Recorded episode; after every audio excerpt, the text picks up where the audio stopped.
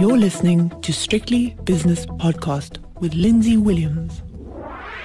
Inflation is a global reality, and in South Africa, it's a local reality as well. Surviving S A Inflation is a piece that I received from the desk of Sumesh Chetty, who's a portfolio manager at Ninety One in Cape Town. And it says here, Surviving S A Inflation, that's the banner headline, South Africans are now suffering the pain of inflation without having benefited from a significantly stronger economy. What can investors do to safeguard and grow their money? Sumesh Chetty is with me now. Sumesh, it's the enemy, isn't it? Inflation is the enemy, because what it essentially means is that the goods that you bought a year ago are now seven, eight, nine, ten percent higher than they were that year ago, depending on where you live. But in South Africa, yeah, it's a reality and it's horrible. Uh, hi, Lindsay. Thank you so much for having me. Yeah, it's, it's a reality. And I think it's front and center now because you're seeing such large numbers. You're mid sevens for South Africa, in the ten for the U K, in the high eights for the U S right now. But investors should never lose sight of the fact that inflation is always the enemy. You know, we get too caught up in this pursuit of alpha. What has the market done? How much have you outperformed the market by? But investors often forget that you can't eat alpha. What do I mean by that? Market's down thirty percent, funds are down twenty percent. It doesn't help that you've outperformed by ten percent. You should always have an, an eye on inflation. Unfortunately, in the current environment, it's just so much higher than we've experienced in the last uh, ten, fifteen years. Uh, remember, South Africa used to always struggle with inflation back in the day. Inflation targeting, I think, was introduced in two thousand two here.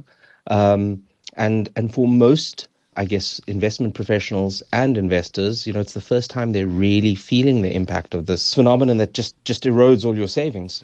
Yeah, inflation targeting, let's go back to that, two thousand two. Goodness me, was it that long ago? That's two decades ago. Yeah. And just to reiterate, or rather put it on the table, it's three to six percent is the target range of the South African Reserve Bank for South African inflation. And I must say they've done a very good job. They've had some external influences which have helped them, but three to six percent has uh, served them quite well, although we have gone through the limit. And of course, they will take actions in order to bring it back down to their target of, uh, let's call it four point five percent. But what is really important is that asset managers like yourself uh, can keep up with it. And that's a really, really tough task. Yeah, it is. And and also keep in mind, when you think about the three to six percent, we, we've obviously exceeded um, the six percent level previously um, because there are factors that impact inflation that are completely outside the control of central banks in the world. And the, and the two big factors today are, of course, uh, the, the, the price of petrol, or the price of oil. It's petrol that's, that affects the consumer's pocket directly. And, of course, the price of food. And because these prices are set internationally, it doesn't matter what central banks do uh, in terms of interest rates. Uh, you know, the, the price is the price. And what you have to do is you actually have to destroy demand. And why it's so much harder in South Africa is demand is already so weak because this economy, as you said, hasn't had growth in so many years. Now, it is the job of asset managers to deliver on these inflation targets. There are going to be times, though, when it gets more difficult. And we are in one of those periods where it's particularly difficult because not only do you have high inflation, but you've got um, market disruptions or market dislocations. You know, the the period that I always keep top of mind is two thousand eight, N- not because it was the global financial crisis, but you had inflation and equity markets moving in opposite directions. So I think inflation in South Africa in two thousand eight was around ten or eleven percent. And our equity market was down twenty-six percent. So in an environment like that, just over that one year period, you can do nothing to outperform inflation because, you know, even if you're sitting in cash, cash right now is negative real. So when you think about combating inflation, you really have to think of it on a longer time horizon. So, you know, you got to think about three, five, seven year periods because the relationship with equities and inflation, uh, ultimately it does reassert itself because clearly management teams are going to pass on or attempt to pass on those pricing increases to their end investors. But I think what's going to be most worrying for investors right now is the fact that you have high inflations and you have that dislocation or disruption occurring in asset markets right now. Yes, there is a dislocation. I would agree with you entirely. Do we have stagflation at the moment? Is there a chance of there being uh, nascent stagflation, uh, or is stagflation already a reality? In other words, higher prices and low growth, and therefore uh, that impacts on the stock market. Uh, I don't want to dwell on that too much, but it's an important sure. point. No, I think it's a really important point. You know, let's let's not look at a point in time. Let's just look at wh- where we are since since the end of twenty nineteen, because, you know, twenty nineteen was probably our last normal year before COVID hit. You can very much argue we've had stagflation because since the end of twenty nineteen, you know, in, in real terms, the economy hasn't really grown. We're, we're still, I think we're just getting back to where we were at the end of twenty nineteen. But we've had inflation throughout, and now we've got excessively high inflation. So for this period, at least, I guess on a retrospective three-year view, you could argue there has been stagflation. And the biggest fear, I guess, is that at the end of twenty nineteen, you know, our economy was growing by about zero point three percent, so effectively zero percent real. What happens if we return to that, but inflation still remains at maybe not Uh, high sevens, but if, if inflation gets back to four and a half to six percent, yeah. uh, that that's not ideal.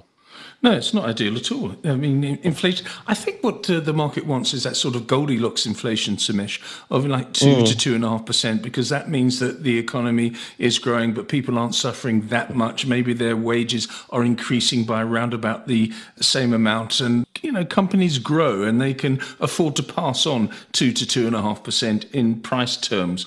But we've got inflation that is incredibly different to the two to two and a half percent that I've just alluded to. Uh, so we've got inflation for all the wrong reasons. A lot of it imported, a lot of it because of the international situation. What do you do then as an asset manager to combat this? Very difficult, as I said earlier on in my introduction. Well, that, to be clear, we have to differentiate. So inflation in our country of Four and a half, five percent. That's not bad. We, we, we shouldn't be at the two percent that you see in developed markets, because naturally our economy should be growing fast, and it should come with slightly greater inflationary pressures than in the U S, for example. Similarly, you would expect lower returns to emerge from the U S, and that hasn't been the case, given that, you know, inflation happens to be lower there. And you would expect higher returns to emerge from South Africa because inflation happens to be higher here. You know, that inflation is just, it's the base on which you demand real returns, and then an equity risk premium, for example, over and above that. So as asset managers in South Africa, your starting point should be, are assets appropriately priced for the environment? And when we look at the environment that we're in right now, you know, this, the starting point, unsurprisingly, should be something like inflation-linked bonds. And inflation-linked bonds, you know, given the... The, the negativity that has built up towards South Africa over the last couple of years. And, and, and you know, it's it's not unmerited, but given the negativity that, that's built up, you're getting three and a half to four percent from inflation-linked bonds. Absolutely fantastic investment. Comes with risk, comes with some volatility, but it's a great investment. Liquidity happens to be a little bit tight. You move up from there. Our nominal bonds, and I sound like a broken record, but our nominal bonds are giving you right now a yield of eleven percent. Oh, that's on our ten-year S A government bond. Right now, a yield of eleven percent. And with inflation at, let's call it seven point eight percent, that's a very strong real return. And then for those investors who want to take on yet more risk, you can achieve growth by buying businesses with low economic sensitivity offshore. Now, in the South African context, there are businesses you can buy as well, but you've got to be a little bit careful because the South African businesses are still being held hostage to the lack of growth, and it's so much harder to pass on inflation to the end consumer. You know, you take a great business like A V I, for example, um, strong brands. They are a consumer staple business. They should be able to pass on cost to the end consumer. But over the last couple of years, this business has made money by constantly taking expenses out of the system because they've been unable to pass uh, price increases on to a consumer that has been struggling. And so when we think about constructing those portfolios, you've really got to think about, well, do you have an appropriate risk premium built in against inflation? And if you're dealing with an equity, can the business you are purchasing pass on all those input cost pressures? Now, it doesn't happen have, have to happen immediately. I think anyone who expects a direct hedge against inflation on a day-by-day basis outside of inflation-linked bonds needs to change their assessment of what they're looking for. But I think, you know, if you, you have a, a three-year horizon or a five-year horizon, there are a lot of fantastic opportunities today that will see you through the storm. But short term, Lindsay, you know, the next month, three months, six months, there's a lot of volatility that you're going to have to stomach.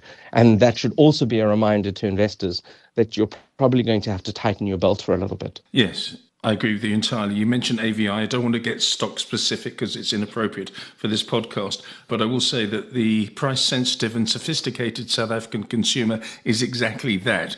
And if something like a ShopRite, for example, versus a Spar or a Woolworths or whatever other retailer you want to mention, they can't put up their prices because they, as I said, the South African consumer will then switch quite easily in order to save money. But I don't want to talk about specific stocks. I want to talk about sure. your specific strategy. How do you cope with this? Do you say to yourself, okay, inflation is here, but it's not going to be here forever because in a year's time, it's going to come back to three and a half uh, to four and a half percent in South Africa and maybe to four to five percent in the United States. So do you say, I'll sit tight, or do you adjust your strategy, Sumesh?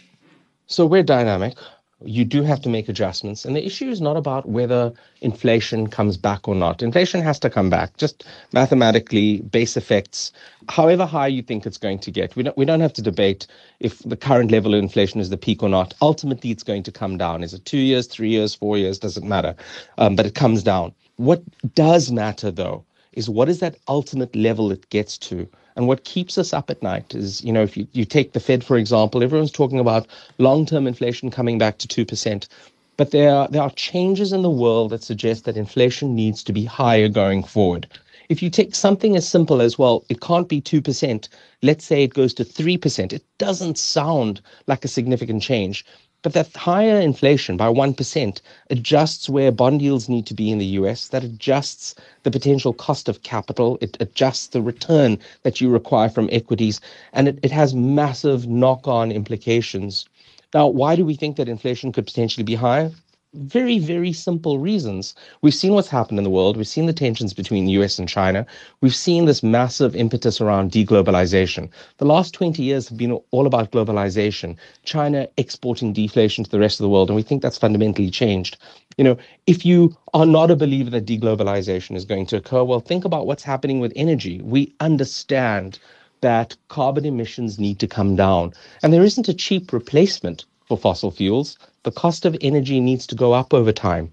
Then you think about things like aging populations and declining productivity. Everything points to inflation being higher, not low. And I don't mean higher than current, but higher than the last twenty years. So simply then, when you start thinking about constructing portfolios, you've got to be very careful of just holding on to the past and saying, wait, we can do exactly what we did in the past. It doesn't matter. This will pass. We just need to ride it out. You actually have to actively assess the environment and say, things potentially are going to be worse. And that's why ensuring that you have appropriate risk premiums built into the assets that you are purchasing matters. So when we think about that portfolio today, you can't say there's going to be a return to normal. Hold, hold tight. You really have to make sure that you have appropriate inflation-beating assets in the portfolio. So more than ever, we're focusing on that pricing power and extracting inflation risk premiums okay. from bonds, either inflation linkers or nominal bonds. Okay, so what you're saying, your strategy has been tweaked because of the inflationary environment and the potential persistent uh, inflationary in- environment. But on the other hand, your core principles are still the same, and equities can bridge yeah. the gap, and they will continue to bridge the gap, whether inflation be uh, six or seven percent or one and a half to two and a half percent. Is that Correct. What you're saying?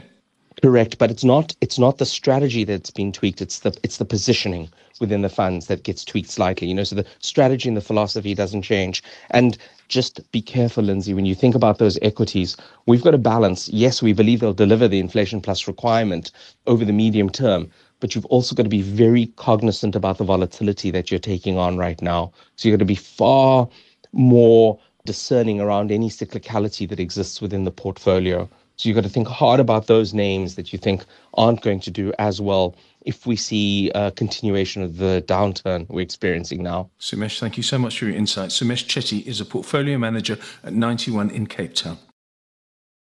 The views and opinions expressed in these podcasts are those of Lindsay Williams and various contributors and do not reflect the policy, position, or opinion of any other agency, organisation, employer or company associated with strictly business podcast dot com.